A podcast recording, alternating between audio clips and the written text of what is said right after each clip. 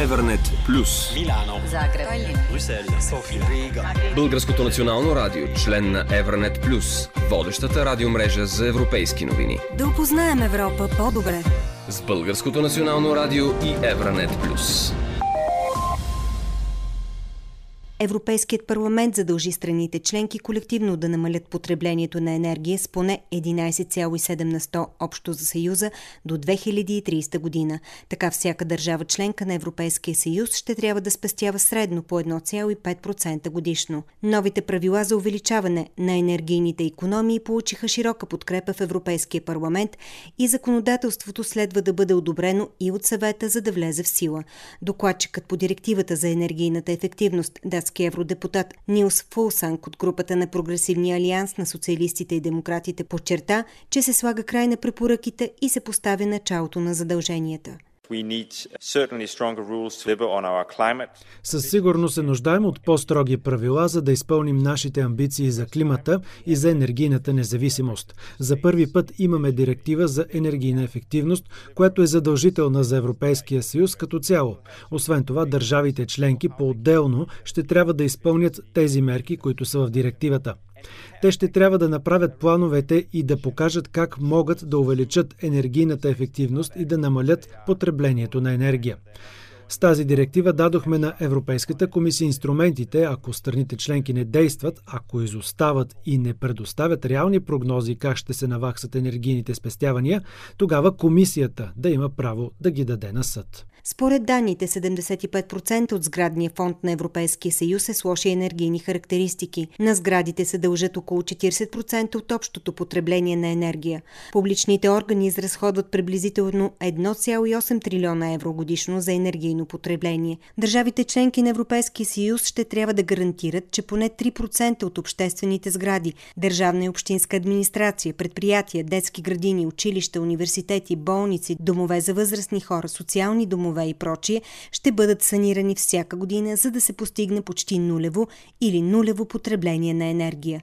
Кметовете ще са основните изпълнители на поставените цели. Те трябва да въведат мерки, които да намалят потреблението и сметките за осветление и отопление. В България 93% от сградите са енергийно неефективни и имат нужда от обновяване, сочат оценки на експерти от регионалното министерство. У нас интересът от санирането не е повсеместен, като по последни данни от месец месец юни имат 113 общини без нито едно подадено заявление за безплатно саниране.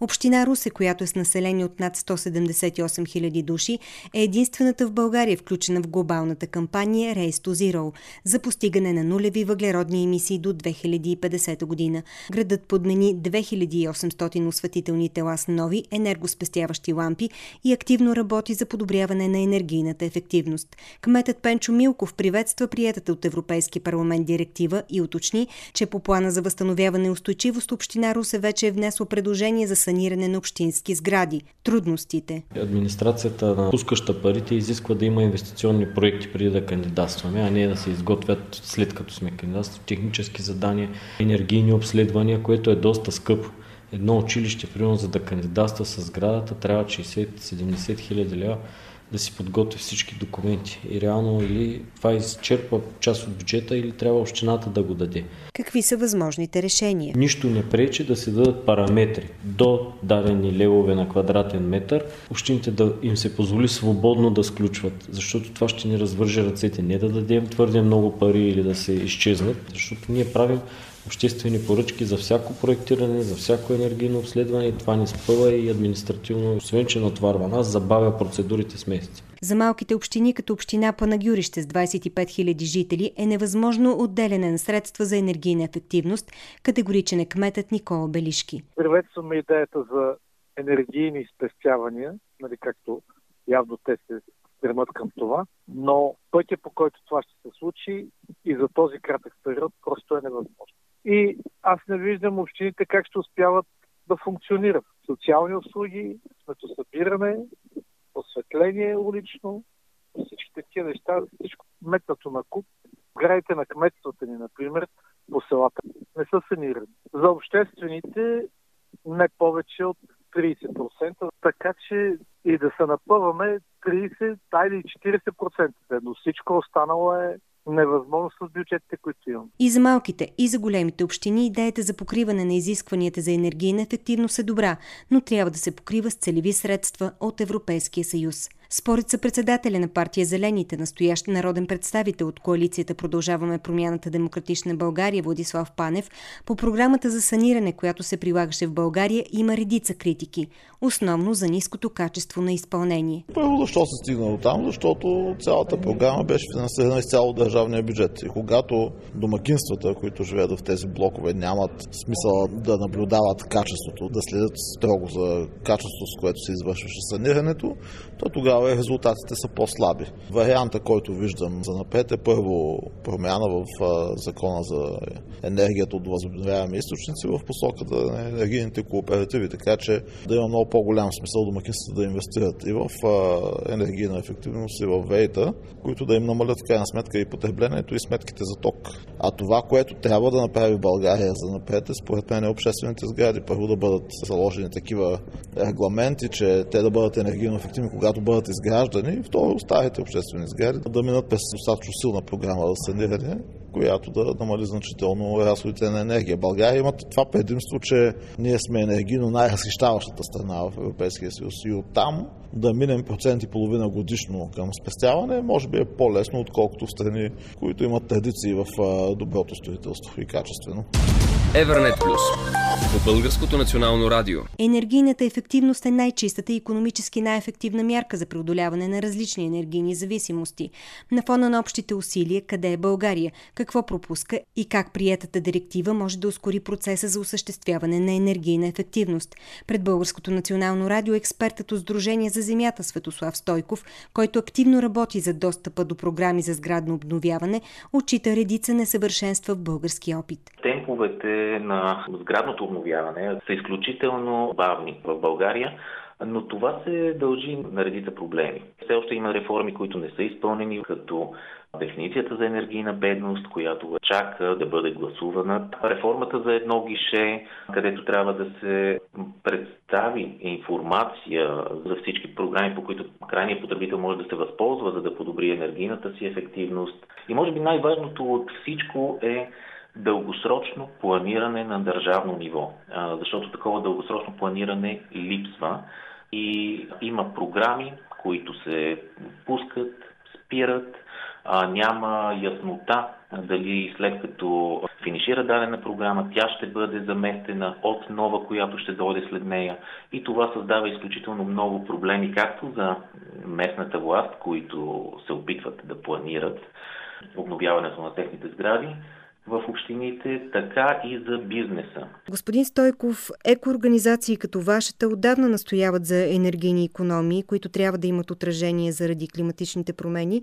Смятате ли, че задължителните мерки, които гласува Европарламента и чието прилагане ще е обект на специален мониторинг, могат да бъдат ефективни? Смятам, че наистина е стъпка в правилната посока гласуването на директивата за енергийна ефективност, но ключово са мерки мерките, които са предвидени в гласуваният текст, които наистина да спомогнат за по-добрия мониторинг на енергийните спестявания, по-добрия мониторинг на постигнатите резултати от енергийната ефективност. Но въпросът е наистина да видим дали тези цели са изпълнени. Така или иначе, темповете на сградното обновяване в Европейския съюз в последните години те не можеха да достигнат до 3% на година, които са заложени глобално на ниво Европейския съюз, а камо ли вече ако говорим за частни случаи като България, където темповете са наистина изключително бавни, но обвързването на редица директиви, на редица документи и финансови стимули за изпълняването на целите поставени в тези документи и тези директиви са ключови. Вие какви мерки в спешен порядък може да очертаете, за да се преодолее този вакуум и за да може тези, от които зависи изпълнението, да бъдат в синхрон и да успеят да се справят? Има няколко важни неща. Ако се върнем на последната програма за сградно обновяване на многофамилните жилищни сгради, наблюдавахме липса на капацитет. Наблюдавахме, че когато тръгне масово санирането на сгради, липсват хора, които да го извършат. За това наистина трябва всичко да бъде планирано плавно, да има яснота кога, какво ще се случва, за да може както общините, така и бизнеса, така и образователните институции дори да могат да планират целият процес и може би не по-малко важно облегчаване на бюрокрацията.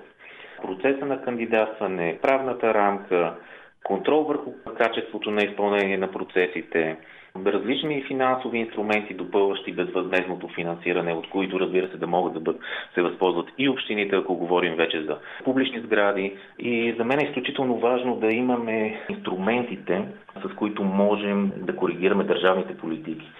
Защото едно от най-важните неща, които наблюдавам в последно време, е липсата на прозрачност в вземането на решения. За Евранет Плюс Виолета Ашикова. Евранет Плюс по Българското национално радио.